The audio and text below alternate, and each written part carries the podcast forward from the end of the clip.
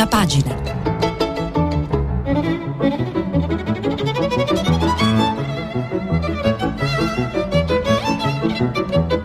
Questa settimana i giornali sono letti e commentati da Francesco Cancellato, direttore responsabile del quotidiano online Fanpage. Per intervenire telefonate al numero verde 800 050 333. Sms e WhatsApp anche vocali al numero 335 5634 296. Buongiorno, buongiorno a tutti, buongiorno oggi, mercoledì 29 settembre, io sono Francesco Cancellato e nei prossimi 45 minuti vi racconterò o proverò a raccontarvi i giornali di oggi. Vi ricordo che stiamo pubblicando i vostri messaggi sul sito di Radio 3 e che dalle, a partire dalle 8.05 per una quarantina di minuti, 35 minuti, ci sarà il consueto filo diretto con gli ascoltatori, quindi telefonate e messaggi. Allora, da, do, da dove partiamo oggi? Oggi partiamo da una notizia con cui pochi giornali aprono, anzi aprono solo due giornali con questa notizia come titolo principale. Questi due giornali sono Il Manifesto e La Stampa. Turno di morte titola il manifesto. Soffocati dall'azoto liquido, precipitati da una impalcatura, schiacciati da un tir. Il giorno dopo il patto dei sindacati tra governo e patto tra sindacati e governo sulla sicurezza, cinque operai hanno perso la vita lavorando. Il bilancio è terrificante. Solo nei primi sette mesi del 2021 i morti sono 677. L'altro giornale che apre con questa notizia è La Stampa Martedì nero da Torino a Palermo, due operai uccisi dall'azoto all'Humanitas di Pieve Emanuele, vicino a Milano. Strage sul lavoro, sei morti, Landini punire le aziende. Andiamo all'interno eh, della stampa e leggiamo proprio eh, l'intervista a Maurizio Landini della CGL. Voi volete la patente a punti della sicurezza aziendale, dice la nostra richiesta. Il governo si è reso disponibile a lavorarci a partire dal coordinamento delle banche dati. La chiave è lo stop delle aziende fuori norma? Sì, senza sicurezza non si può lavorare, dice Landini. Il Corriere della Sera a pagina 21 fa diciamo, l'excursus di questi numeri, di questi sei morti. Io li volevo raccontare, li volevo diciamo onorare forse è la parola giusta in questo inizio di trasmissione. L'ultimo, l'imprenditore agricolo di 54 anni, falciato dalle lame di una trebbiatrice a Pontasserchio nel Pisano. Prima di lui era morto Valerio Bottero, 52 anni, operaio della Lavor Metal di Loreggia, Padova, caduto da un'impalcatura alta 5 metri. E prima ancora era toccato a Leonardo Perna, titolare di un'officina meccanica a Nichelino, Torino, anche lui precipitato al suolo da un ponteggio, e a Giuseppe Costantino, 52 anni, schiacciato a Capaci dal suo tir mentre verificava un guasto. E poi ci sono il bresciano Emanuele Zanin e Jadip Singh, origini indiane e residenza Piamborno, in Val Camonica, asfissiati dall'azoto liquido a Pieve Emanuele e Chiara Baldi sulla eh, che mi sembra Monica Serra sulla stampa, pagina 2, raccontano quest'ultima tragedia. Il titolo è eloquente e non lascia spazio se non all'umana pietà. Sono diventate statue di ghiaccio. Anche il Corriere prova a immaginare delle soluzioni. Lo fa con Rosana Dettori, classe 57, segretaria confederale CGL con delega alla salute e alla sicurezza sul lavoro. Dice i piani per la sicurezza sul lavoro su cui le regioni sono indietro vanno messi in calendario e servono gli ispettori del lavoro. Quelli delle ASL sono meno di 2500 in tutta Italia. Più avanti si parla che servono più ispettori. Il governo ne ha promessi 2200 in più entro la fine dell'anno, che si aggiungono ai circa 6000 ispettori nazionali del lavoro già attivi sul territorio. Colpisce, ragiona Dettori, che in cinque casi si tratti di lavoratori di appalti, cioè di soggetti esterni. Ecco perché al Premier abbiamo chiesto una banca dati unica che raggruppi tutte le aziende pubbliche e private, appaltanti e appaltati, dove si possa controllare la loro situazione. Oggi abbiamo solo banche dati scollegati. E anche il manifesto, che apre con questa notizia, a pagina 2 dice attenzione, serve più formazione, servono più controlli, servono più sanzioni per le imprese che non rispettano la sicurezza sul lavoro.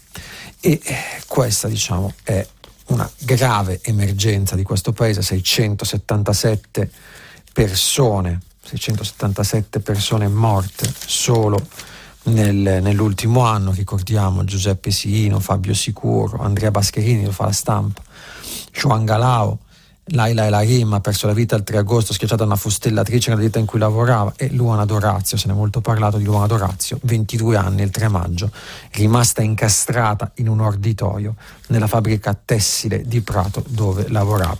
Corriere della Sera, pagina 21, ci dice anche un'altra cosa, che sono 177 morti, ma sono 312.762 le denunce di infortunio presentate all'INAIL dall'inizio dell'anno al 31 luglio, quasi 24.000 in più rispetto alle 288.000 dei primi sette mesi del 2020. Chiaro, c'erano stati lockdown e sappiamo bene i, mesi, i primi sette mesi del 2020 come sono stati, ma l'emergenza rimane tale e in una giornata diciamo, in cui apriamo con un'emergenza, l'altra emergenza fa capolino anche dalle prime pagine e dalle pagine dei quotidiani. Torniamo sul Corriere della Sera, pagina 12 e 13. Si parla ovviamente di Greta Thunberg, del suo discorso dell'incontro a Milano che c'è stato ieri sul cambiamento climatico. Ora faccio una piccola, piccola nota polemica l'incontro della Youth for Climate. Una piccola nota polemica su come sempre viene descritta Greta. Pantaloni a fiori, zainetto in spalla. Essere Greta significa anche bruciare tutta l'attenzione della più grossa conferenza sul clima organizzata in Italia. Tutto ruota intorno agli occhietti arrabbiati della ragazzina svedese. Per questo modo di banalizzare e di caricaturizzare Greta Thunberg, che comunque è una persona che ha portato milioni di persone in piazza e probabilmente non ci sarebbe il Youth for Climate a Milano e non ci sarebbe questa attenzione sui temi del clima se lei stessa non avesse contribuito a, eh, a renderla tale. Ecco, ancora oggi, dopo due anni, siamo qua a parlare dei pantaloni a fiori e degli occhietti arrabbiati della ragazzetta. Vabbè. Eh, tutti parlano del suo discorso e in particolare del suo bla bla bla sul clima 30 anni di bla bla bla, dice Greta. Thunberg invitano i giovani a questi meeting per far vedere che li ascoltano, ma non è vero, non li faranno. Non vo- noi vogliamo giustizia climatica e la vogliamo ora. Bla bla bla lo ripete come fosse un rap, di quelli che rimbalzano nel cervello, perché non esiste un piano B. E se non uh, bastasse Greta, Patricia Spinosa, messicana, 62 anni, è la segretaria esecutiva della Convenzione delle Nazioni Unite sui cambiamenti climatici, l'ha intervistata al Corriere, Sara Gandolfi. Cosa ci dice? Eh, Patrizia Spinosa, manca l'impegno del 40% degli stati, così le emissioni, le emissioni saliranno ancora. Tanto, diciamo, tanto parlare, tanta retorica su questo tema della neutralità climatica da raggiungere entro il 2050, cosa ci dice e Spinosa, al 31 luglio 113 paesi avevano presentato nuovi piani nazionali. Manca ancora il 40% dei paesi parte dell'accordo di Parigi, cioè quelli che hanno firmato l'accordo di Parigi non hanno ancora presentato il piano per ridurre le, le emissioni al 2050. Ricordiamo che mancano 30 anni, 29 anzi. Lo scenario, in, proprio per questo, non indica una riduzione. Se si va avanti così, dice Spinosa, da qui al 2030, dal, 2003, dal 2010 al 2030 anzi, ci sarà un aumento delle emissioni del 16%, cioè abbiamo firmato per azzerarle e nei primi dieci anni le aumentiamo del 16%. Ci sono anche dei segnali incoraggianti, dice, se analizziamo solo i 113 paesi che hanno presentato piani aggiornati, parentesi che non vuol dire che li hanno realizzati, hanno semplicemente presentato un piano, si stima una riduzione della del, della CO2 in atmosfera del 12% al 2030. Tuttavia siamo ancora lontanissimi da quel che serve al pianeta. Un'altra piccola notazione di Espinosa, Pechino ha annunciato di voler raggiungere la, neutralità carbonica prima del 2060. Noi vorremmo che fosse prima, dice, più vicino al 2050 come chiedono gli scienziati dell'IPCC. Però interpreto questa indeterminatezza come una scelta di flessibilità per continuare ad aggiustare la scadenza anche in base agli sviluppi tecnologici. Torneremo prestissimo a parlare di Cina e ambiente, perché tutto si tiene, anche eh, eh, la questione ambientale e eh, il caro bollette, ad esempio, ma eh, dobbiamo prima passare al fatto quotidiano che diciamo, pone una questione centrale anche per noi E qui ci torneremo quando parleremo di Germania. Se torna l'austerità, niente svolta green. Il problema? Il settore privato, spiega Alessandro Bonetti, non farà gli investimenti necessari o ne scaricherà i costi sui consumatori, il famoso costo della transizione ambientale che alla fine rischiano di pagare eh, le persone, i consumatori. Il Recovery Fund ne copre solamente il 45%. Si tratta di, se facciamo qualche conto in più, dice tuttavia, le cose appaiono più fattibili. Si tratta di destinare alla transizione verde ogni anno circa il 5% del PIL mondiale. Non è poco, ma non è una cifra irraggiungibile. Basti dire che nel 2020 le spese militari hanno raggiunto il 2,4% del PIL globale. Ehm, dicevamo però che eh, la questione europea è importante, la questione diciamo di quanto destinare alla transizione verde importante. Abbiamo fatto tanto parlare del recovery plan e abbiamo detto ok è qualcosa di epocale, ma ci manca ancora da finanziare il 55% di questa transizione. Eh, chi paga in Europa è una questione, il rischio è che paghino i consumatori, ma vediamo cosa sta succedendo in giro per il mondo nel frattempo, perché ieri abbiamo pure scoperto che le bollette sono aumentate. Secondo la verità, pagina 12, è colpa, manco dirlo, del, degli ecologisti e delle rinnovabili, ma le cose, poi lo vedremo, non stanno così. Comunque, se volete leggere quello che dice la verità, per colpa dei sussidi alle rinnovabili, pagina 12, le bollette ci costano il 33% in più. Ora fermiamoci a questo dato, fermiamoci a questo 33% in più e andiamo sulla stampa, a pagina 5, che ne parla. Luce e gas, la stangata. I 3 miliardi stanziati dal governo per attenuare caro bellette non evitano un salasso. L'elettricità rincara del 29,8%, il metano del 14,4% ogni famiglia pagherà circa 300 euro in più quest'anno. In pratica, vabbè, qua l'articolo di Paolo Baroni spiega eh, come spiega questo aumento dei prezzi. Gas che sarebbe dovuto aumentare addirittura del 30% e 45% l'elettricità. Quello che ci interessa però, sempre a pagina 5 sulla stampa, è l'analisi. Tempesta perfetta sull'energia, rischiamo un Natale di blackout. Vediamo cosa ci spiega Francesco Guerrera. L'effetto del prezzo proibitivo delle materie prime, della carenza di fonti rinnovabili, della concorrenza tra nazioni per comprare quel poco di energia che rimane sarà immediato. Gli italiani lo vedranno già nei prossimi salatissimi conti della luce e del gas. E se alziamo gli occhi dalla bolletta vedremo il mondo in preda a un panico energetico. Sono in molti ora a paventare un, i blackout durante le feste, come anche un calo dell'importazione dei beni dalla Cina, che già sta spegnendo le fabbriche per evitare il peggio.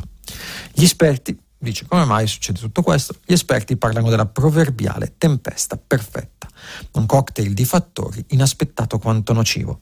C'è il mistero, probabilmente geopolitico, della Russia, che ha deciso di pompare meno gas naturale, una delle fonti primarie di energia per l'Occidente, verso l'Europa, senza fornire alcuna spiegazione adeguata. C'è il problema strutturale dello scorso inverno, rigidissimo, che ha praticamente esaurito tutte le scorte precedenti. C'è la sfortuna climatica dei venti deboli, che ha impedito a paesi come la Norvegia di darci energie più rinnovabili. Tutto questo Dice, i mercati hanno reagito come sempre. La scarsità ha mandato i prezzi delle materie prime nella stratosfera, compreso il petrolio, che ha raggiunto in questi giorni il livello più alto degli ultimi tre anni, creando scompensi nell'economia e ulteriori costi per i consumatori. Vediamo anche, ne parla Repubblica, a pagina 8 di questo, di questo tema. Vediamo Repubblica. E cosa ci dice Repubblica? Ci dice che dal Regno Unito alla Cina la crisi dell'energia adesso diventa globale. E parliamo della Cina, eh, spiega Luca Pagni. Secondo i dati citati da Bloomberg Intelligence, almeno 20 tra le province e regioni cinesi, pari al 66% del PIL nazionale, hanno annunciato forme di interruzione di energia a partire dalle industrie che consumano di più. Nella serata di ieri il portavoce della Casa Bianca è intervenuto nel flusso delle notizie economiche facendo sapere che gli Stati Uniti non solo continuano a parlare con l'OPEC ma cercano ogni mezzo per rispondere all'aumento del prezzo del petrolio. Washington è preoccupata per il corso preso dei prezzi delle materie prime nonostante sia tra i primi produttori di petrolio e di gas naturale perché gli aumenti di greggio incidono sulle spese di trasporto e si ribaltano sui consumatori alimentando l'inflazione. Quindi siamo partiti da Greta e dal tema delle rinnovabili e dell'importanza di decarbonizzare il pianeta.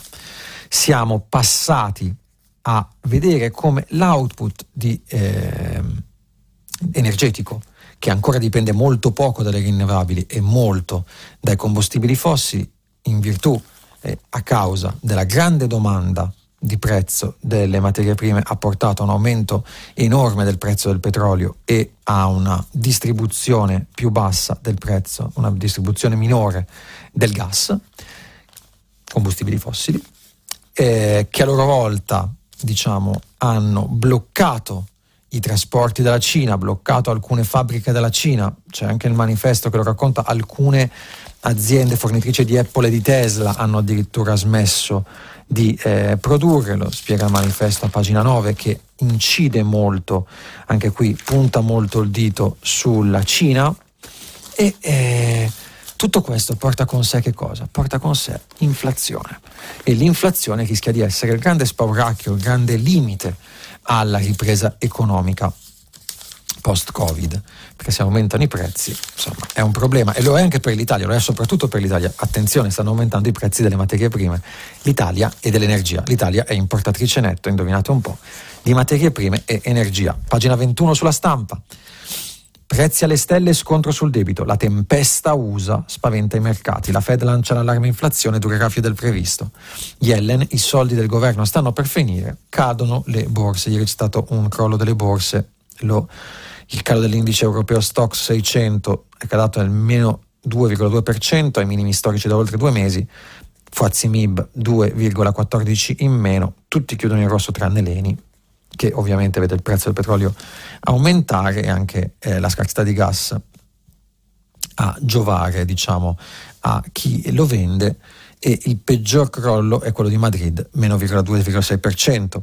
Precedendo con ordine, il presidente della Federal Reserve Powell è intervenuto al congresso dove ha ammesso che l'inflazione è salita al 4%, resterà più al- alta più a lungo del previsto. Lui continua a essere certo che il fenomeno sia transitorio e si tornerà intorno al 2, però ha detto che i problemi della supply chain, cioè della catena dell'offerta, ricordate le fabbriche cinesi, l'energia che manca, le fabbriche cinesi che chiudono, i trasporti che scarseggiano, la gente in coda nei distributori in Inghilterra per, eh, per la benzina e, e, i prodotti che cominciano eh, diciamo, a scarseggiare nei supermercati, lì c'entra anche ovviamente il tema degli autotrasportatori, l'abbiamo raccontato ieri, ma i prezzi che proprio spinti dalla crescita dei prezzi dell'energia cominciano a salire però ha detto che i problemi della supply chain sono peggiorati invece che migliorare, quindi la questione sta diventando strutturale. Ricordiamo, se si alzano i prezzi è un problema, un problema per le persone, un problema in generale per, eh, per tutti, per tutti i consumatori, perché non è un problema? Non è un problema per i paesi debitori ed ecco qui che in qualche modo qualcuno ne giova, ad esempio l'Italia.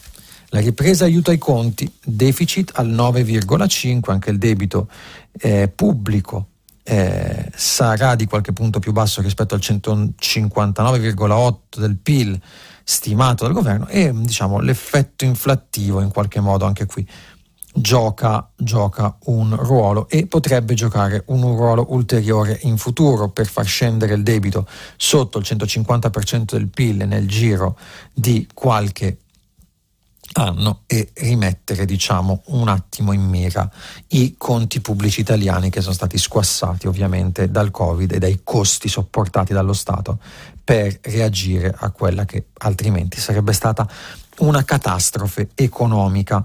Ora, quindi abbiamo eh, in questa manovra, visto che le cose vanno meglio del previsto, visto che il PIL cresce un po' di più del previsto, attorno al 6% contro il 4,5% stimato inizio anno Visto che il deficit, che era stimato ad aprile sopra l'11, è al 9,5, abbiamo 18 miliardi di risorse aggiuntive a disposizione e 5, 18 miliardi e qualche miliardo in più, diciamo, che arriva dall'Europa.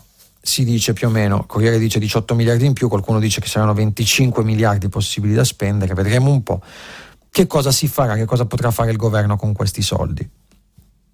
Dovranno essere sciolti i nodi che riguardano il dopo quota 100, che scade il 31 dicembre, e l'introduzione di nuove forme di pensionamento anticipato, la riforma degli ammortizzatori sociali delle politiche attive del lavoro, leggi reddito di cittadinanza, il potenziamento del sostegno al reddito per chi perde il lavoro, qualche miliardo per la riduzione delle tasse, che dovrebbe essere il cuore della riforma fiscale, i 2,3 miliardi già stanziati non sono assolutamente insufficienti.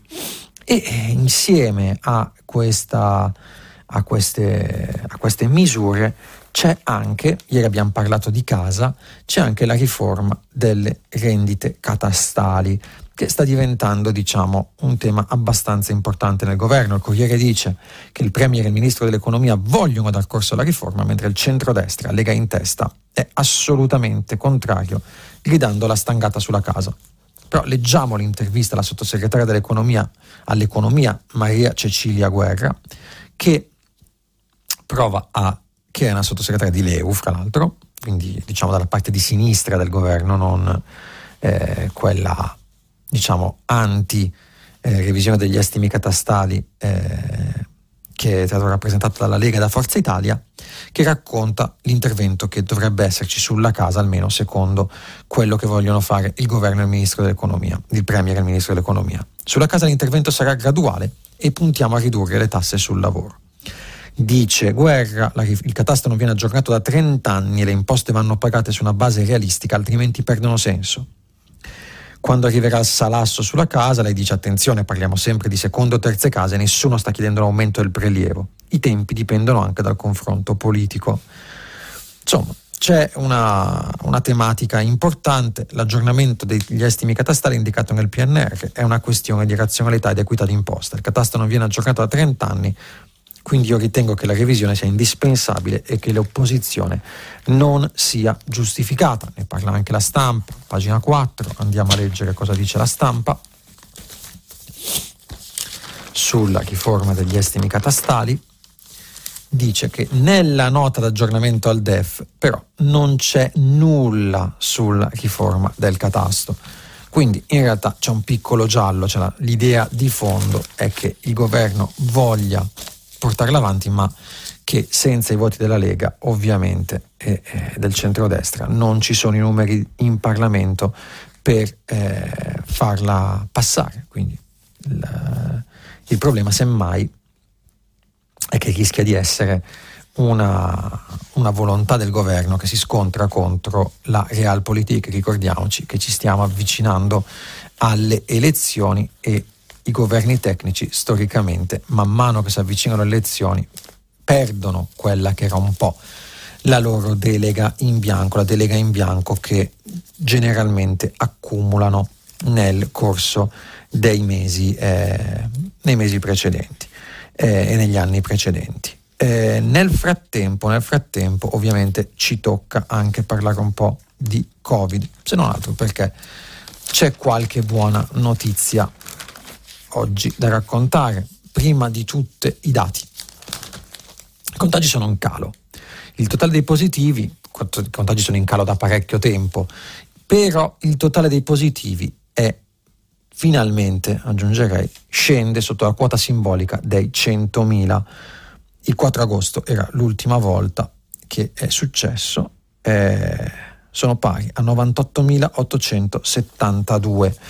Nel frattempo il governo sta aprendo, riaprire al 100%, così i partiti unanimi sostengono l'appello di artisti e sportivi, sta aprendo diciamo, ma vorrebbe, le persone vorrebbero, i partiti vorrebbero che aprisse ancora di più.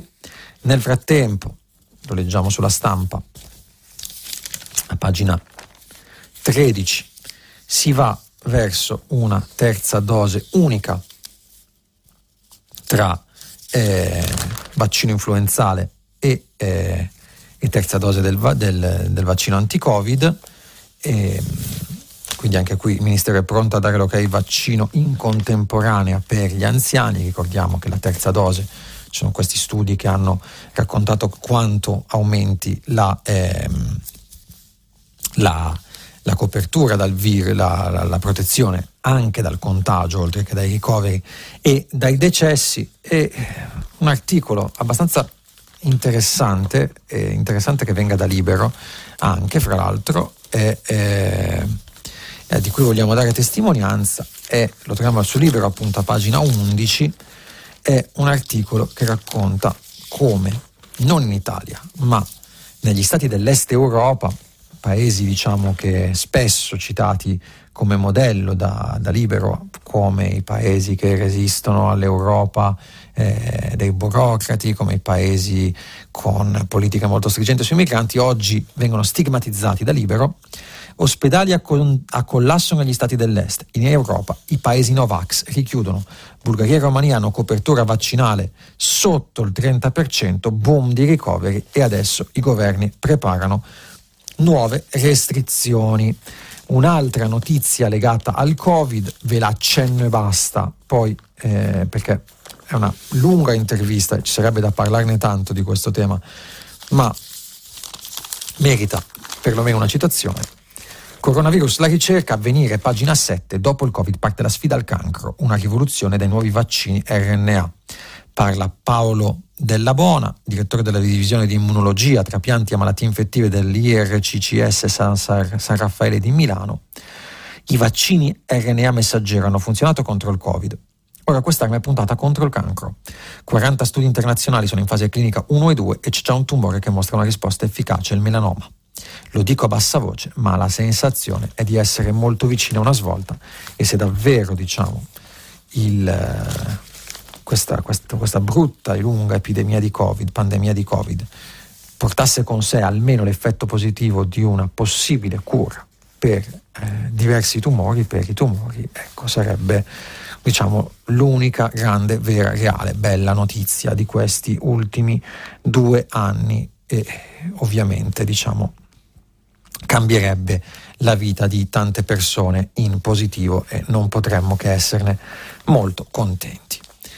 Andiamo però a parlare, diciamo, usciamo dal, da questioni così importanti, usciamo dalle emergenze, abbiamo parlato di emergenza lavoro, abbiamo parlato di emergenza ambiente, di emergenza inflazione, di caro bollette, della manovra della casa e del Covid. Adesso parliamo, diciamo, della piccola politica italiana e non possiamo esimerci dal commentare le ultime novità sul cosiddetto caso Morisi, se non altro per il fatto che è un caso che agita le acque della politica italiana, in particolare del centrodestra e della Lega. Corriere della Sera, pagina 5, fa, ma tutti i giornali più o meno fanno un recap dell'indagine.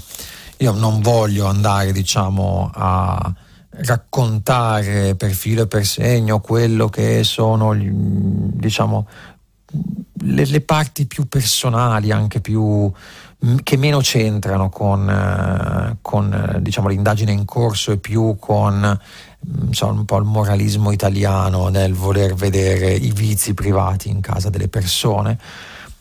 Concentriamoci sull'indagine, l'indagine che in qualche modo si muove attorno a un piccolo giallo, il giallo del quarto uomo. Perché? Perché eh, i due rumeni fermati che erano andati in casa di Morisi, che poi sono stati trovati in possesso di questa boccetta di droga che eh, a quanto pare sembra possa essere il cosiddetto GHB, quella che viene chiamata in gergo droga dello stupro, si dice che fossero, eh, loro dicono, hanno parlato che ci fosse un quarto uomo in casa con loro e Luca Morisi. La difesa di Morisi nega che nell'appartamento ci fossero altre persone si chiede al Corriere ma perché i due giovani avrebbero dovuto mentire? E perché Morisi nega che ci sia un quarto uomo? Sospetto che può pensare qualcuno che stia proteggendo qualcuno e di quarto uomo ovviamente se ne parla anche su, sugli altri giornali. Eh, il fatto stesso, il fatto quotidiano, andiamo a prenderlo perché il fatto quotidiano proprio, diciamo, è lì che punta anche sul titolo, pagina 3, dice il giallo del quarto uomo in auto, aggiunge un particolare. Eh, chi guida, chi ha portato questi due ragazzi rumeni in casa di Morisi è un italiano di circa 42, 40 anni, con lui due ragazzi rumeni sconosciuti alle banche dati dagli investigatori e ufficialmente incensurati, ma italiano che pare gestire la situazione. Un quarto uomo che resta il vero mistero di questa vicenda. Sarà lui, fra l'altro, dice Davide Milosa sul fatto ad aprire la porta di casa ai carabinieri, la porta di casa Morisi. Eh, ne parlano di questa vicenda anche ovviamente il giornale e eh, Libero. Libero a pagina 2 dice Fonti dell'inchiesta hanno, ecco questo è un altro punto interessante, hanno definito casuale il posto di blocco, ma chi abita qui è convinto del contrario. Per giorni nel parcheggio davanti c'erano un paio d'auto parcheggiate mai viste prima, quello che ad ombra è libero e che sul Corriere della Sera la procuratrice, la, la, il giudice che eh, si occupa dell'indagine ha smentito e che fosse un controllo casuale, sospetto diciamo che eh, Libero e i giornali che parlano un po' di giustizia e orologeria prima del voto amministrativo eh, adombrano è che in qualche modo questa sia stata una trappola a Morisi. Peraltro, ieri avevamo detto che eh, risultava eh, sequestrato diciamo, alcuni apparati informatici eh, di Luca Morisi, computer e cellulare, gli avvocati dell'ex consigliere spin doctor della comunicazione di Matteo Salvini hanno smentito anche questa evidenza, adesso vedremo in, altro, in qualche modo come le cose vanno avanti, come evolveranno in questa settimana le indagini. Nel frattempo, ovviamente, i retroscenisti politici ci vanno a nozze con questa vicenda, nel, da un lato, ehm, raccontare la, la, crisi all'interno della Lega. Ieri eh, Salvini ha risposto a, Calenda, a Giorgetti dicendo attenzione la Lega non deve ripartire dai salotti e Francesco Verderami sul Corriere della Sera, pagina 2, la sfida di Giorgetti invece ha aperto il congresso per una Lega in stile PPE. L'obiettivo di Giorgetti, dice Verderami, è fare un partito sul modello della CSU bavarese, la CSU è alleata della CDU ma ha una base territoriale molto, molto ben definita nel sud della Germania, in particolare in Baviera. L'ipotesi è quella di una Lega che torni a essere Lega Nord, quindi un centrodestra all'interno del PPE, ma molto circoscritto a livello territoriale nelle sue aree d'appartenenza storiche, nei suoi bacini elettorali storici, quelli del nord Italia, e non più con questa tensione alla Lega nazionale che invece vorrebbe, avrebbe voluto, che era un po' diciamo, il tentativo politico di Matteo Salvini, un tentativo che oggi appare molto molto in difficoltà. Vedremo, non abbiamo ancora visto diciamo, i contraccolpi dei suoi sondaggi di, eh, questa, di, queste ultime, di queste ultime giornate, vedremo.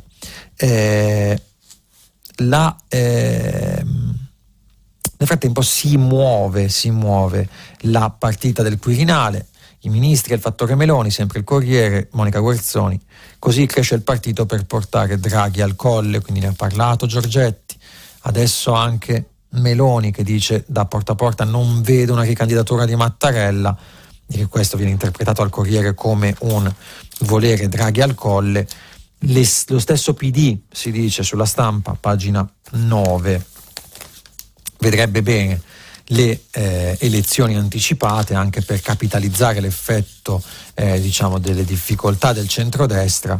Per il Quirinale però, dice Carlo Bertini, spunta anche l'idea di una figura istituzionale come Gentiloni e si rafforza l'ipotesi di un governo elettorale guidato da Franco o da Cartabia se Draghi dovesse andare al Quirinale.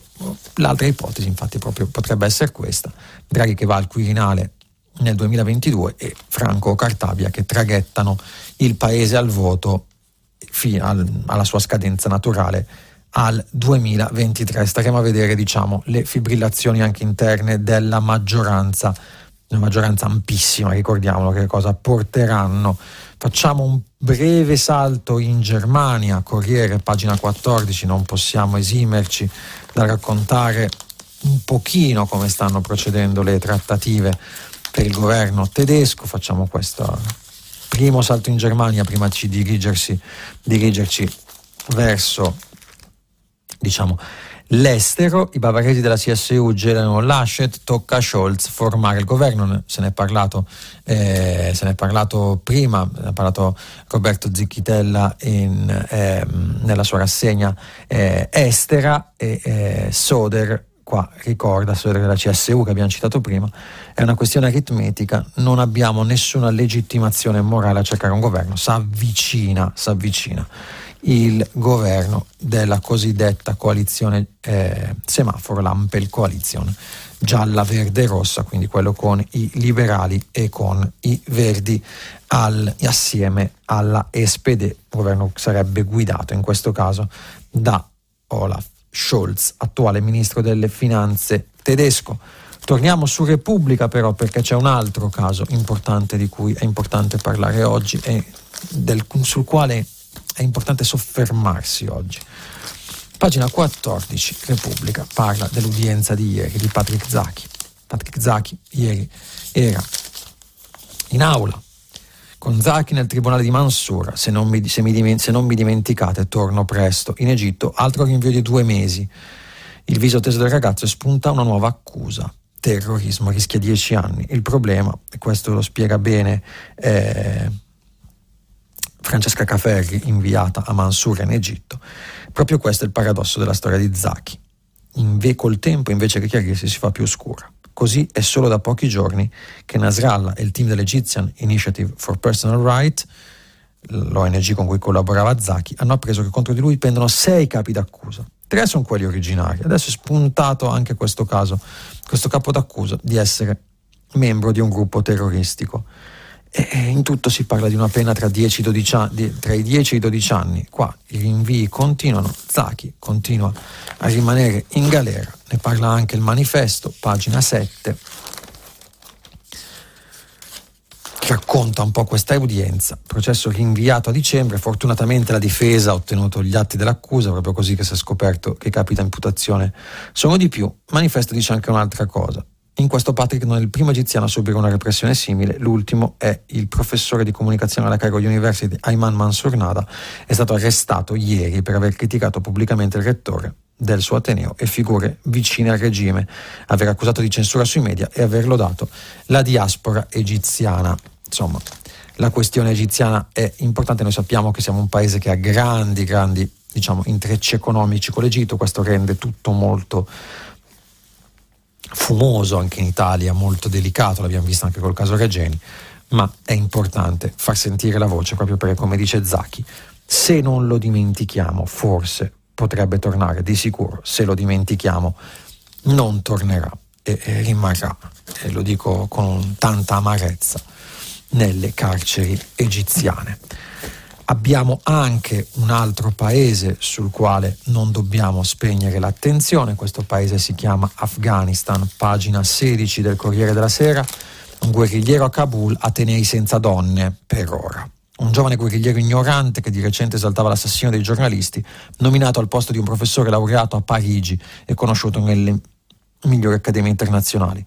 I docenti dell'Università di Kabul hanno postato sulle loro chat le foto di Mohammad Ashraf Gairat, il nuovo rettore voluto dai talebani, a fianco a quella di Mohammad Osman Buburi, appena dimesso per ordine inappellabile del nuovo Ammirato. Cosa dice questo Mohammad Ashraf Gairat?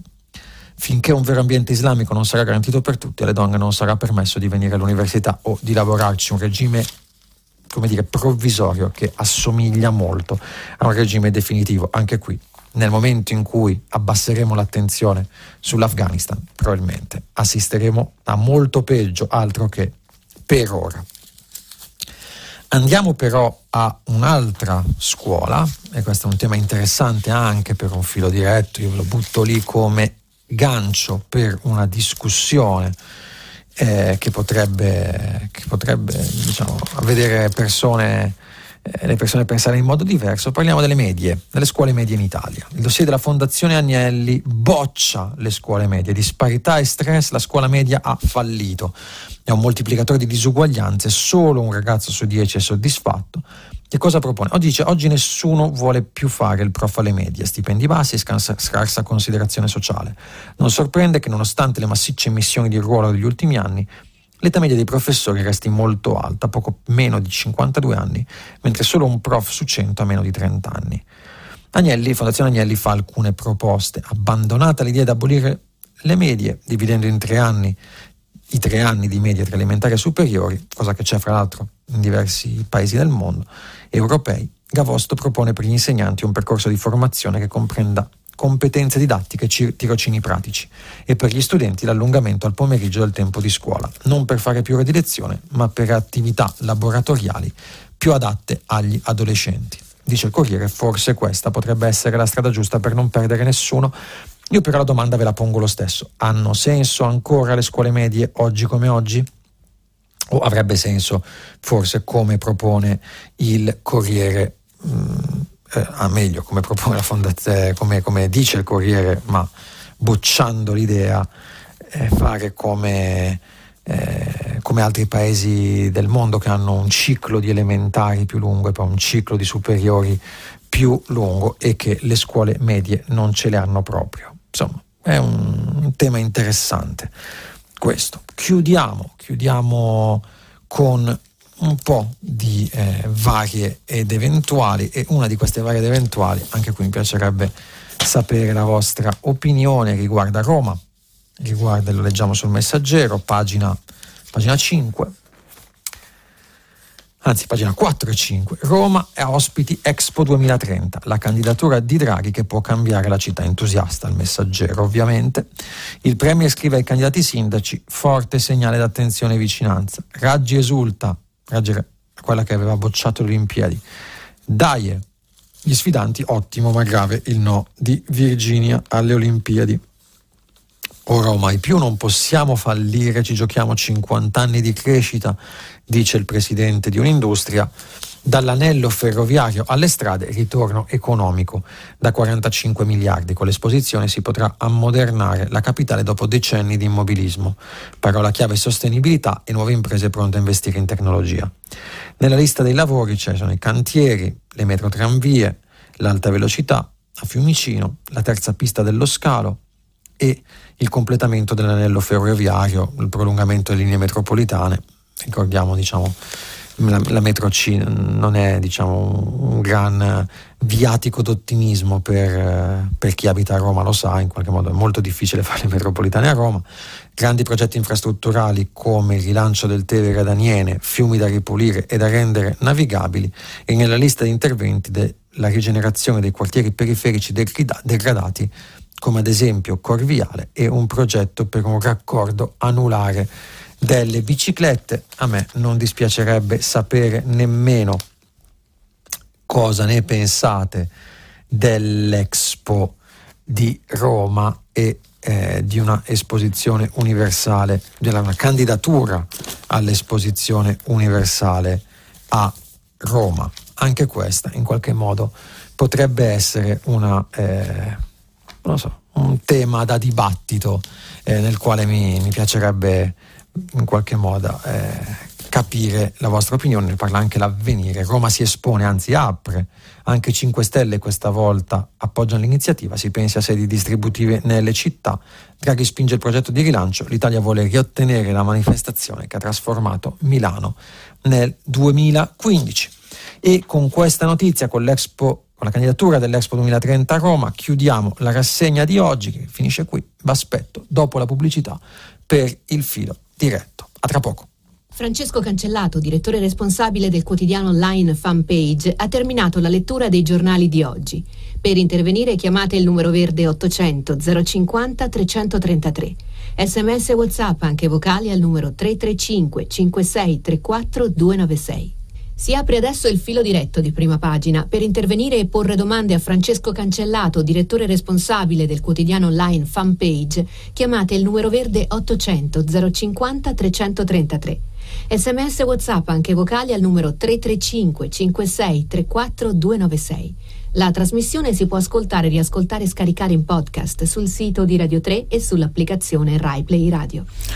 Eccoci qua, rieccoci, rieccoci pronti con, per il filo diretto con gli ascoltatori. I numeri li sapete, eh, li hanno appena comunicati, quindi numero per i messaggi, numero per le telefonate, i messaggi sono pubblicati sul sito di Radio 3. Ricordo due cose, dirci il nome e da dove chiamate, dire il nome e da dove chiamate quando eh, siete in linea con la telefonata e eh, non fate, diciamo, eh, non esprimete preferenze politiche o non fate, diciamo, endorsement per qualche candidato. Ricordate che siamo in regime di par condicio, quindi sì alle opinioni ma no alla propaganda politica nei messaggi e nelle telefonate. Cominciamo con la prima telefonata, pronto? Eh, pronto, buongiorno, eh, mi chiamo Fiammetta da, telefono da Torino. Buongiorno e, ehm, Fiammetta. E volevo mh, mm, fare un commento e chiedere un suo parere in merito a una delle prime notizie che ha letto relativa alla, a Greta Thunberg, eh, dicendo appunto che, o meglio, sottolineando che eh, molti articoli ehm, eh, evidenziano l'aspetto fisico piuttosto che l'abbigliamento di questa ragazza. Io credo che questo sia un tentativo di parte dei mezzi di comunicazione di massa di distrarre l'attenzione dell'opinione pubblica dal vero motivo eh, per cui c'è Greta Thunberg e non solo lei, eh, cioè mh, il fatto che eh, si stia cercando di fare qualcosa eh, per mh, controllare quantomeno eh, il global warming e il climate change e questo qualcosa molto probabilmente ha determinati poteri politici, barra economici, adesso faccio un discorso molto generale, dispiace e quindi si cerca attraverso i mezzi di comunicazione di massa, eh, mi passi il termine, attraverso il controllo dei mezzi di comunicazione di massa, di mh, mm, non far prendere consapevolezza all'opinione pubblica, eh, o meglio piena consapevolezza, ma, cercando, ma cer- si cerca appunto di, di distrarla, quindi di non creare una massa critica che supporti determinati eh, discorsi e determinate scelte. Volevo appunto un suo parere in merito. Grazie mille. Eh, no, ho capito il suo punto, sono in parte d'accordo con lei. Nel senso, a mio avviso c'è una banalizzazione e una caricaturizzazione di eh, Greta Thunberg eh, in qualche modo mh, ridotta a macchietta. Mh, l'idea comunque che se sei, sei, sei giovane e eh, sei, sei, ingenuo, sei naif, eh, la accogliamo anche nel fuori onda di ieri del ministro Cingolani che dice non c'è Greta che tenga, diciamo le stesse cose, ma lei non fa proposte. Eh, in faccia ovviamente tutti le, la riveriscono e eh, la trattano con l'importanza che merita, visto il consenso globale che ha, diciamo alle spalle escono questi fuori onda, escono eh, questi, questi, questi, incipiti agli articoli sugli occhietti arrabbiati e sui pantaloni a fiori e eh, esce un po' questo fastidio verso il massimalismo, eh, quello che diciamo i, i, giornali e l'establishment anche politico di questo paese vede come massimalismo. Detto che Fino al 2019 si parlava di ridurre le emissioni e oggi si parla di azzerare le emissioni e Greta non è passata in vano da questo punto di vista. Allo stesso modo, mi è mai capitato di leggere il libro di Bill Gates eh, sul cambiamento climatico, lo stesso Bill Gates parla di azzerare le emissioni, ne parlano anche gli scienziati dell'IPCC come un obiettivo fondamentale. Poi nel 2019, quando Greta è apparsa sulla scena pubblica, lo diceva solo lei. E l'idea che non abbiamo un pianeta B, cioè che non c'è un'altra soluzione a questa, a quella dell'azzeramento delle emissioni, anche qui diciamo Greta è stata lei, è stato il movimento dei Friday for Future a metterlo sul, eh, a imporlo all'agenda politica. Lei continua a dire le stesse cose e continua a dire sempre la stessa cosa anche diciamo dei poteri de- della politica e di chi organizza queste kermesse. Il problema di fondo è che eh, si parla tanto, si fanno tanti convegni, ma è tutto chiacchiera, perché poi alla fine, come abbiamo visto, su tutti i paesi che hanno firmato l'accordo di Parigi ne mancano eh, ancora 40 che non hanno ancora presentato un piano, che stando alla situazione attuale, nella migliore delle ipotesi, la riduzione delle emissioni per il momento, se contiamo i paesi che hanno presentato il piano, sarà del solo 12% tra il 2010 e il 2030, quindi nei primi 20 anni dei, eh, dei 40 che separano il 2010 al 2050 abbiamo fatto solo poco più di un decimo della strada in metà del tempo, poco più di un decimo della strada, e che se contiamo anche i paesi che non hanno presentato i piani, siamo a un aumento delle emissioni del 16%. Ora, a parole tutti dicono eh, eh, neutralità climatica al 2050, ma i fatti, e lo dice l'ONU, non lo dice Greta, sono questi. Se a questo lei aggiunge il fatto che è tutto un bla bla bla, è difficile darle torto. Leggiamo qualche messaggio eh, si parte molto di Greta anche voi. Buongiorno, la stampa italiana non vede il pericolo del clima che cambia, nel quale anche lei è coinvolta, vede peri- benissimo però il modo di banalizzare Greta Thunberg e ci parla anche di sicurezza sul lavoro. Buongiorno, andando da Perugia a Cesena sulla E45 un cantiere dopo l'altro. Nessun operaio con l'elmetto nonostante autogru con carichi penzolanti sopra le loro teste. Gli unici con l'elmetto erano i guidatori dei mezzi. Che vuoi fare? Ci dice la, eh, questo ascoltatore. È una bella domanda. Abbiamo aperto col martedì nero del, eh, dei morti sul lavoro, 677 ricordiamo dall'inizio dell'anno e oggi la gente è ancora nei cantieri senza l'elmetto. Nuova telefonata, pronto? Pronto, buongiorno. Mi chiamo buongiorno. Fulvio e sono, parlo da Reggio Emilia. E buongiorno Fulvio. Parlo, vorrei parlare appunto di infortuni sul lavoro. Eh, è un fenomeno complesso eh, che ha a che fare anche e, e soprattutto ma non solo, con la mancata applicazione delle norme antinfortunistiche da parte dei datori di lavoro in genere.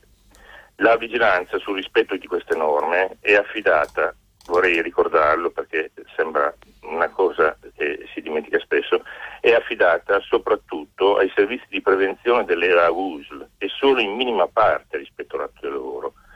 L'ispettorato del lavoro ha competenze soprattutto di controllo della regolarità del lavoro, dei contratti di lavoro, del lavoro nero, eccetera.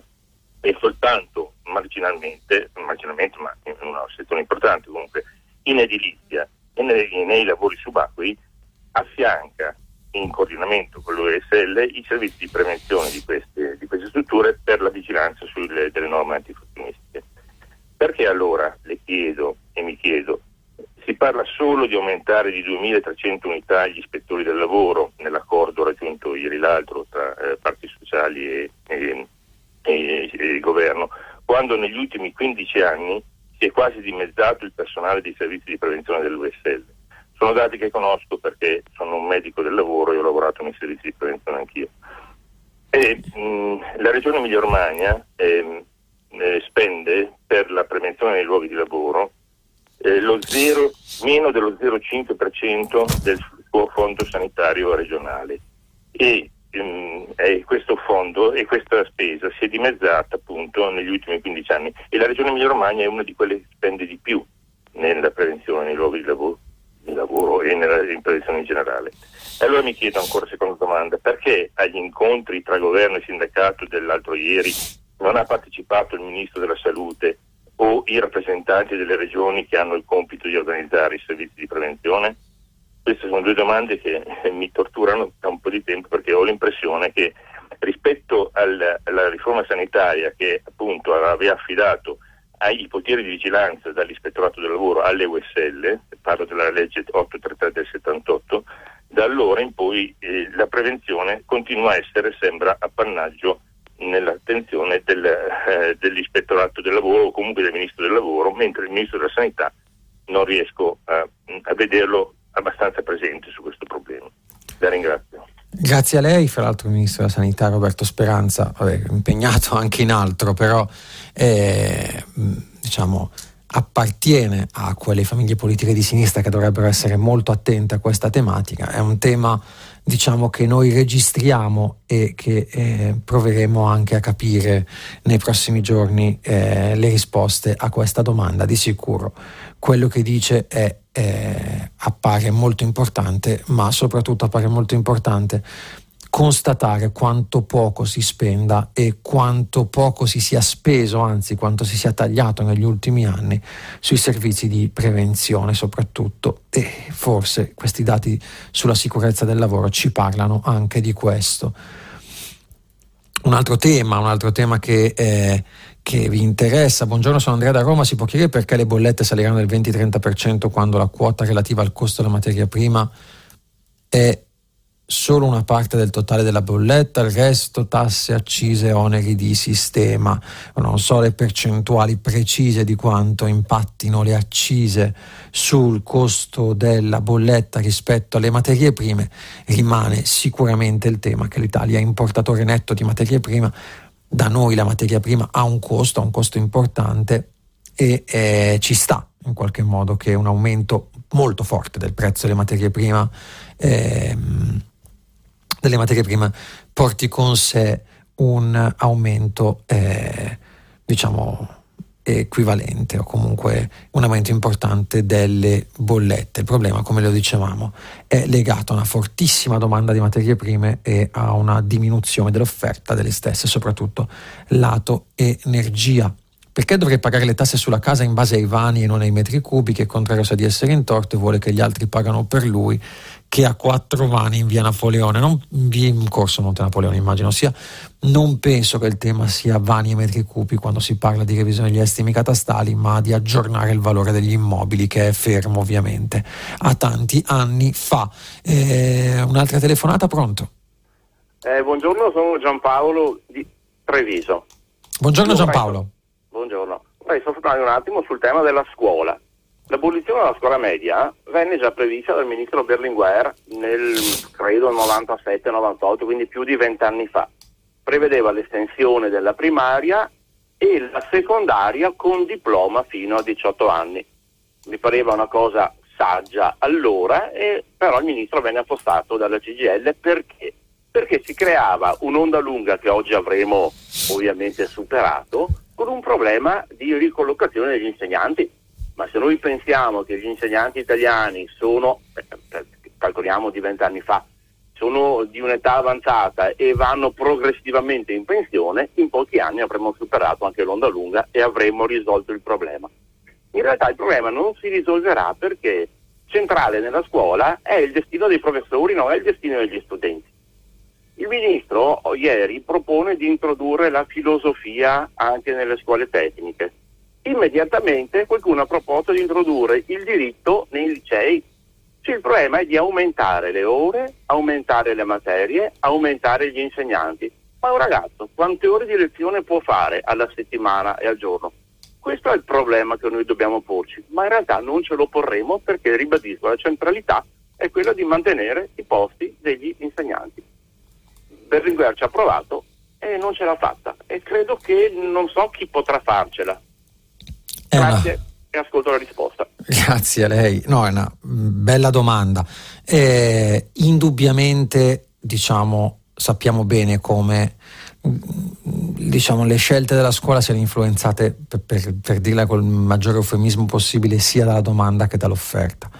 Di sicuro io sono d'accordo con lei sul fatto che eh, la, il destino della scuola media non deve, deve un po' prescindere diciamo, dalla, dal destino degli insegnanti delle che oggi sono le scuole medie, per carità che sono, mm, è importantissimo il loro lavoro, ma se questi cicli di studi passano eh, un po' alle elementari, un po' alle superiori, è facile, gioco forza, ricollocare questi insegnanti che ricordiamo hanno un'età media di 52 anni, quindi il corpo docente più anziano, quello delle scuole medie, perché si dice molti giovani non vogliono andare, molti giovani insegnanti preferiscono insegnare alle elementari o alle superiori, poi immagino.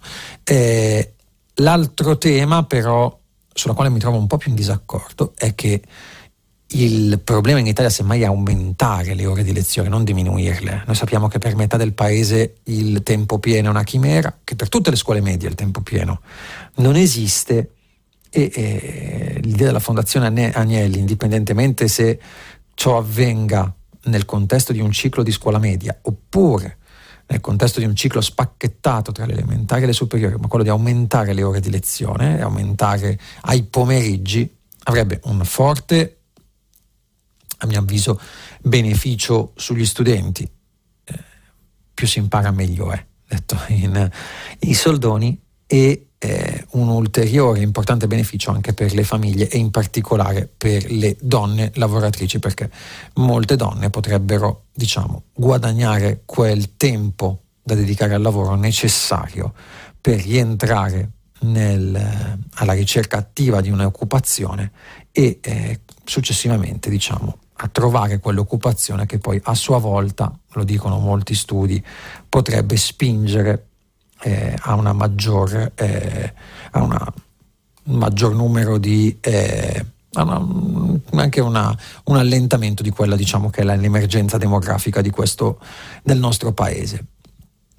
Eh, diciamo che il secondo stipendio eh, in una famiglia, indipendentemente poi da quello che se ne voglia fare, è comunque un qualcosa di importante e è drammatico constatare che proprio nelle aree in cui non c'è il tempo pieno a scuola sono le aree in cui c'è la più alta disoccupazione femminile. È difficile non leggere una correlazione tra queste due evidenze. Un'altra telefonata, pronto? Pronto, pronto, sono Nicola da Catanzaro. Ho mandato un messaggio perché eh, diciamo, sono un po' meravigliato di questo, di questo interesse per mandare eh, Draghi al Quirinale, eh, non perché non se lo meriti, anche se diciamo, la scelta di Draghi nasce originariamente un po' dalla crisi della politica, però ovviamente essendo Draghi un, un economista diciamo, super partes, eh, sembrerebbe il più adatto a gestire la fase di, di applicazione del PNRR, mentre invece al Quirinale occorre una persona che insomma, sia in grado di garantire la continuità costituzionale dello Stato, quindi sarebbe magari più indicato uno o una costituzionalista. Insomma, a voler essere un po' maligno direi che questa idea di mandarlo al Quirinale nasce un po' dall'esigenza di beatificarlo e levarselo di torno, eh, mentre invece la sua diciamo, funzione più importante mi sembra proprio quella di essere il leader dell'esecutivo. Non so cosa ne pensa. Ma eh, qual è, quali sono i motivi? Partiamo dall'inizio della sua domanda. Lei dice: Non riesco a capire perché eh, vogliano, i partiti vogliano così di buon occhio l'idea di mandare Draghi al Quirinale. Beh, c'è un primo motivo. I partiti di centrodestra, in particolare, non è caso che Giorgetti, Meloni e Brunetta siano usciti con questa, con questa idea, pensano via Draghi, elezioni anticipate e eh, ovviamente guardando ai sondaggi oggi il centrodestra è non largamente, ma comunque stabilmente attorno al 46-47% dei consensi, preso complessivamente. Ricordiamo che anche se cala un partito del centrodestra, generalmente quel voto rimane all'interno del centrodestra. C'era stato il calo di Forza Italia che aveva portato un travaso verso la Lega, oggi vediamo un travaso della Lega, dalla Lega Fratelli d'Italia, non di quelle entità ovviamente, ma eh, più o meno i voti del centrodestra rimangono sempre gli stessi. È un elettorato abbastanza fedele allo schieramento. E il centrodestra ovviamente spera che Draghi vada al Quirinale nel 2022 per poter poi andare alle elezioni anticipate e andare al governo. Contemporaneamente ci sono alcuni, diciamo, osservatori, alcuni, alcuni personaggi che gravitano attorno alla, alla politica italiana, soprattutto in Europa, che immagino io, pensano di fronte a un governo con Salvini e Meloni, eh, Draghi al Quirinale rappresenterebbe l'argine per evitare diciamo, un, spesa, una spesa in deficit troppo elevata o addirittura diciamo, un, un, una crescita, una recrudescenza delle politiche anti, anti-europeiste in, in, Italia o comunque uno spostamento dell'asse eh, geopolitico italiano verso, eh, verso, una, eh, verso, posizioni politiche insomma, più vicine ad esempio a quelle dell'Ungheria di Orbán o della Russia di Putin che nel corso degli anni sono diventati, sono stati sempre molto eh, stati oggetto di attenzione da parte dei leader di centrodestra, quindi Draghi come ruolo di garanzia. Detto questo, lei ha ragione quando dice ovviamente che eh, Mario Draghi è comunque la persona che abbiamo scelto per portarci fuori dall'emergenza eh, che è stato scelto al Quirinale per portarci fuori dall'emergenza Covid e che appare un po' senza senso l'idea che ancora nel 2022, nel pieno, nel pieno dell'emergenza, magari non della pandemia, adesso vedremo come andrà poi durante quest'anno l'anno prossimo la pandemia, in questo momento sembra in fase di eh, forte remissione, ma in una fase di eh, rilancio dell'economia. Abbiamo parlato prima del problema inflazione, ad esempio, che è molto, che è molto, molto pesante, molto significativo. La perdita di una figura di Draghi a Palazzo Chigi potrebbe essere problematica. Però si dice che il governo potrebbe essere retto da Franco da Cartabia, che sono comunque eh, dei personaggi molto vicini a Mario Draghi e questo potrebbe traghettare la legislatura fino al 2023 per poi far iniziare un nuovo ciclo elettorale. Anche qui eh, un ciclo, nuovo ciclo, scusate, eh, una nuova legislatura. Anche qui staremo a vedere cosa succede. Certo è, in questa settimana registriamo le maggiori aperture alla, a una possibile trasloco di Mario Draghi da Chigi al Quirinale. Messaggio, si spera che la transizione ecologica, oltre a portare rincari delle bollette, del 20-30% non trasformi tutte le città come Roma, dove transizione ecologica pare essere già in atto da tempo e per l'assurdità di non volere i termovalorizzatori. Le immondizie se ne trovano per strada aggredite dai cinghiali e i loro danni per i quali occorrerebbero gli, acchiapp- occorrerebbero gli acchiappacinghiali e i pannelli solari che sulle nostre bollette gravano tanto e produrranno inquinamento. Dove li smaltiamo? Attenzione, attenzione. Questo messaggio non è firmato, però è importante perché ci dà la possibilità di, eh, di fare una importante precisazione. Quando parliamo di transizione ecologica oggi non stiamo parlando di ecologia to cure, parliamo di emissioni di CO2. Quando si parla di riscaldamento globale si parla di emissioni di CO2 e di gas serra in atmosfera, che sono i gas che alzano la temperatura del pianeta, quelli che secondo l'IPCC, l'IPCC, potrebbero portarci verso quell'aumento di due gradi che avrebbe conseguenze, se non catastrofiche, probabilmente catastrofiche, ma sicuramente pesantissime, diciamo, sul modo in cui noi abituia, siamo abituati a pensare la Terra e la nostra vita e sopravvivenza sulla Terra.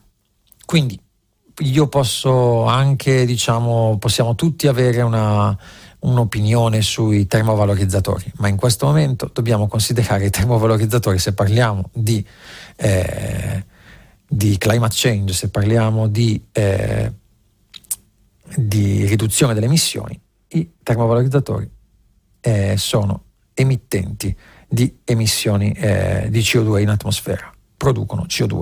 Quindi se vogliamo parlare di eh, cambiamento climatico, i termovalorizzatori non vanno bene.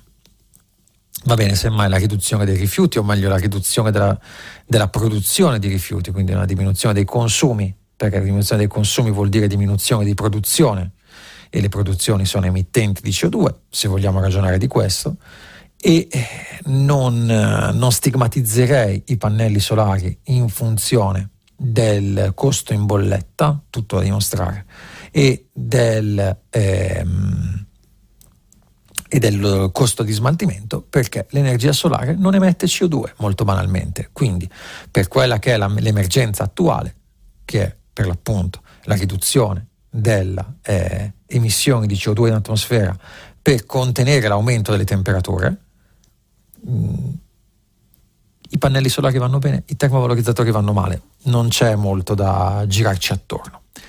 Prossima telefonata, pronto? Buongiorno, sono Andrea De Trieste.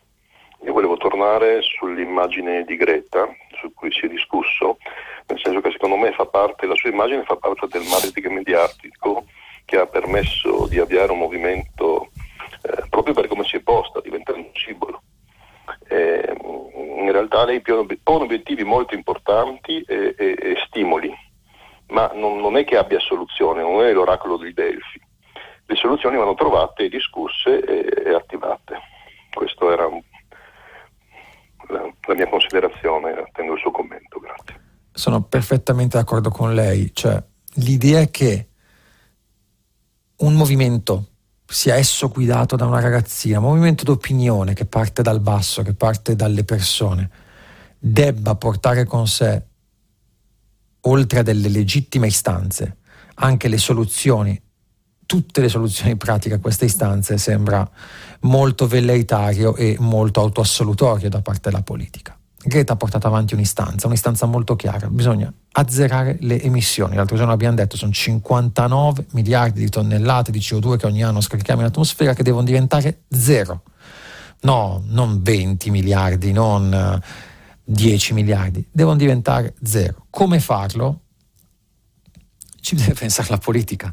Lei pone un tema, lo pone, fra l'altro non da sola, lo pongono anche praticamente tutti il consesso dei, dei climatologi mondiali riuniti nel, nell'IPCC, nel panel intergovernativo sui cambiamenti climatici dell'ONU. Lo, lo, pongono tantissimi governi ormai anche, è loro che toccano le soluzioni. In un dialogo tra un ministro e Greta, non è Greta che deve portare le soluzioni al ministro, è il ministro che deve portare le soluzioni a Greta e deve portare a Greta Thunberg e deve portarle ai milioni di giovani che manifestano con lei. Quindi io sono perfettamente d'accordo con lei, il bla bla bla non è accettabile da parte della politica e da parte di chi governa. Buongiorno, eh, si scrive Franco, ho lavorato 35 anni in una ASL e confermo pienamente quanto ha detto il medico del lavoro. Nella ATS di Brescia, negli ultimi dieci anni, il numero dei tecnici della prevenzione preposti alla vigilanza nei luoghi di lavoro è pressoché dimezzato. E siamo sempre lì, anche qui, bla bla bla. Si parla tanto di infortuni sul lavoro, si fanno le prime pagine, e poi cosa si scopre? Che dimezza, si dimezzano i tecnici per la prevenzione preposti alla vigilanza nei luoghi di lavoro. Benvenga quello che è il fulcro dell'accordo, benvenga i 2200 ispettori del lavoro in più, però davvero facciamo nostro questo appello, facciamo nostro nel nostro piccolo questo appello a una maggiore attenzione anche alla parte di prevenzione alla parte di formazione, perché a mio avviso se molti operai non mettono il caschetto in autostrada è che non sanno, non hanno idea di quelli in parte che quelli che possono essere i pericoli del lavoro che stanno facendo, che c'è molta anche incoscienza, inconsapevolezza. Questo senza ovviamente voler colpevolizzare i lavoratori, ma colpevolizzando chi non li ha formati a sufficienza anche sui rischi del lavoro a cui vanno incontro, molto spesso, peraltro, permettetemi di aggiungerlo, con stipendi che non sono assolutamente proporzionali ai rischi. Un'altra telefonata, pronto? Buongiorno, sono Giovanni, chiamo da Torino e sono un docente di scuola media, un docente di lettere. Oh, buongiorno. Mi interessa molto la sua opinione sul tema scuole medie. Sì, allora, eh, il, il, rapporto citato dall'articolo che lei ha letto è eh, in effetti l'ennesimo che, eh, che denuncia la, la, la no, non l'inutilità ma la difficoltà della scuola media eh, nel rispondere a, alle nuove sfide della società, alla, eh, diciamo, a un mondo del lavoro che cambia. Eh.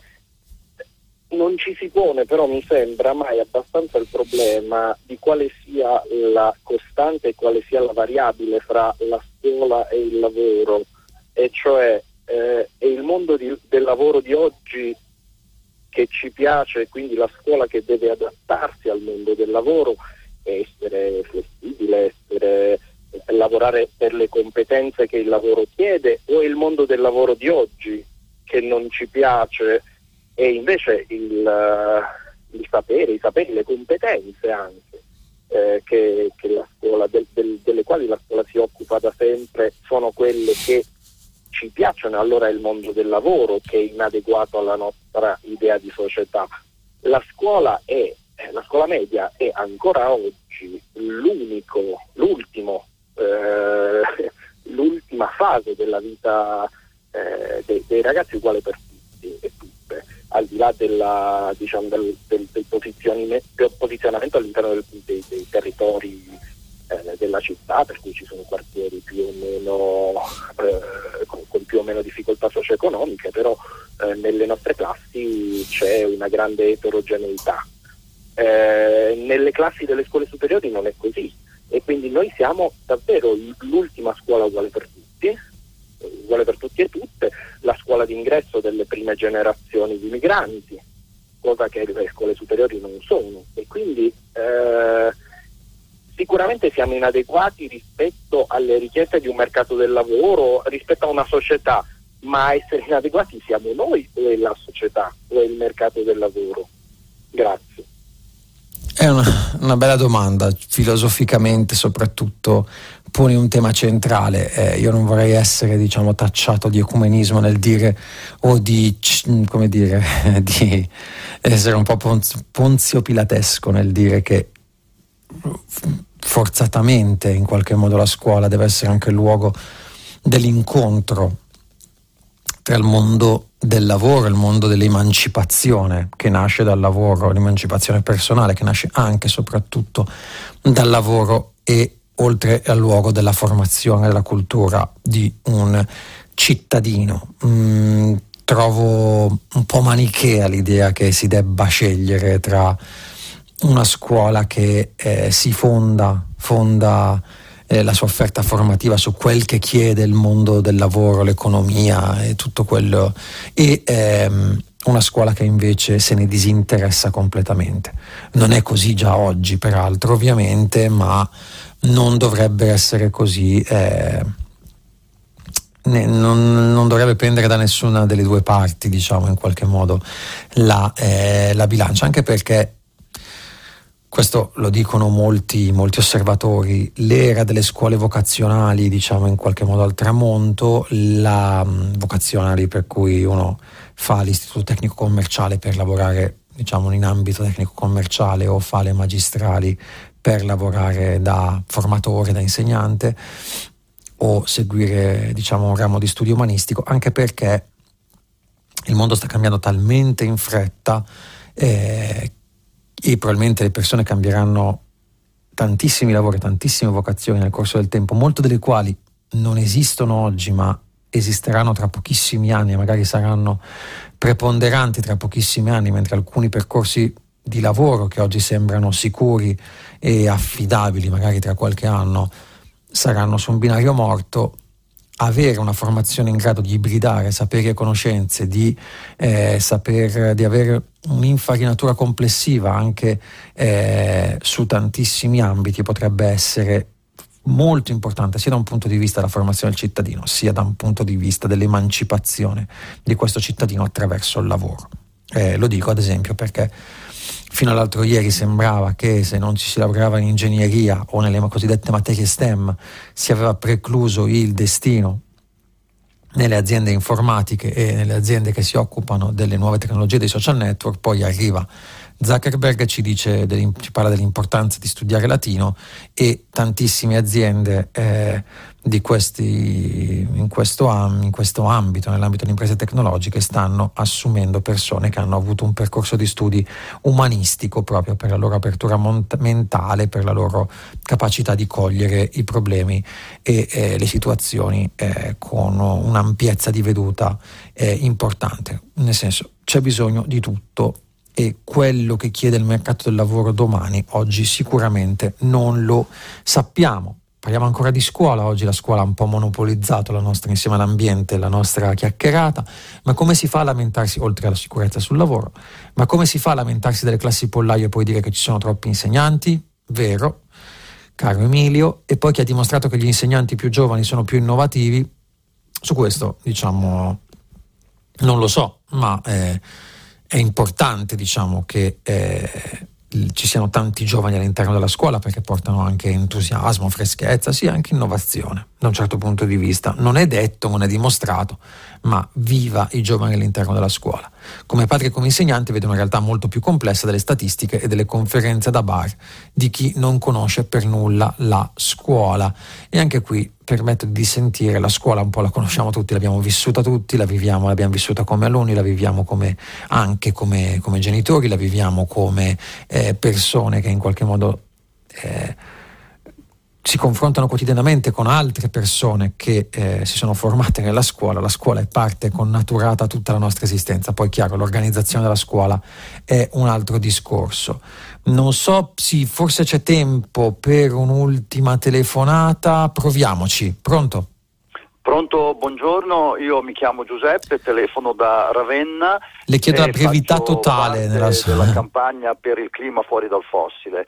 Eh, Ravenna è uno dei punti caldi della discussione sulla transizione energetica e mi è arrivata eh, pochi minuti fa la notizia che proprio in questo momento è in corso eh, in mare eh, alle piattaforme dove dovrebbe nascere il deposito di stoccaggio dell'anidride carbonica e eh, a terra all'OMT che è un vertice del, delle società del gas and oil è in corso un'azione della, della ONG Greenpeace eh, per contestare eh, queste scelte. Io la devo interrompere perché siamo in chiusura lei ci ha raccontato questo, mi spiace bloccare la telefonata, magari ci sentiamo domani, ma noi ci fermiamo qui. Dopo il giornale radio Nicola La Gioia conduce pagina 3 a seguire le novità musicali di primo movimento e alle 10 come sempre tutta la città ne parla, approfondirà un tema posto da voi ascoltatori. Potete riascoltarci sul sito di Radio 3, mi spiace per quest'ultimo ascoltatore. Ci vediamo domani, ci sentiamo domani. Buona giornata a tutti.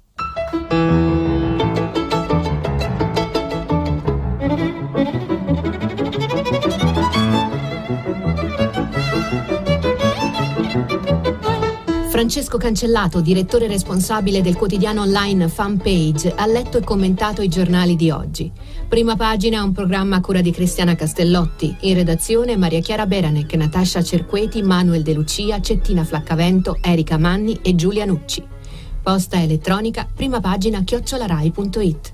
La trasmissione si può ascoltare, riascoltare e scaricare in podcast sul sito di Radio 3 e sull'applicazione Rai Play Radio.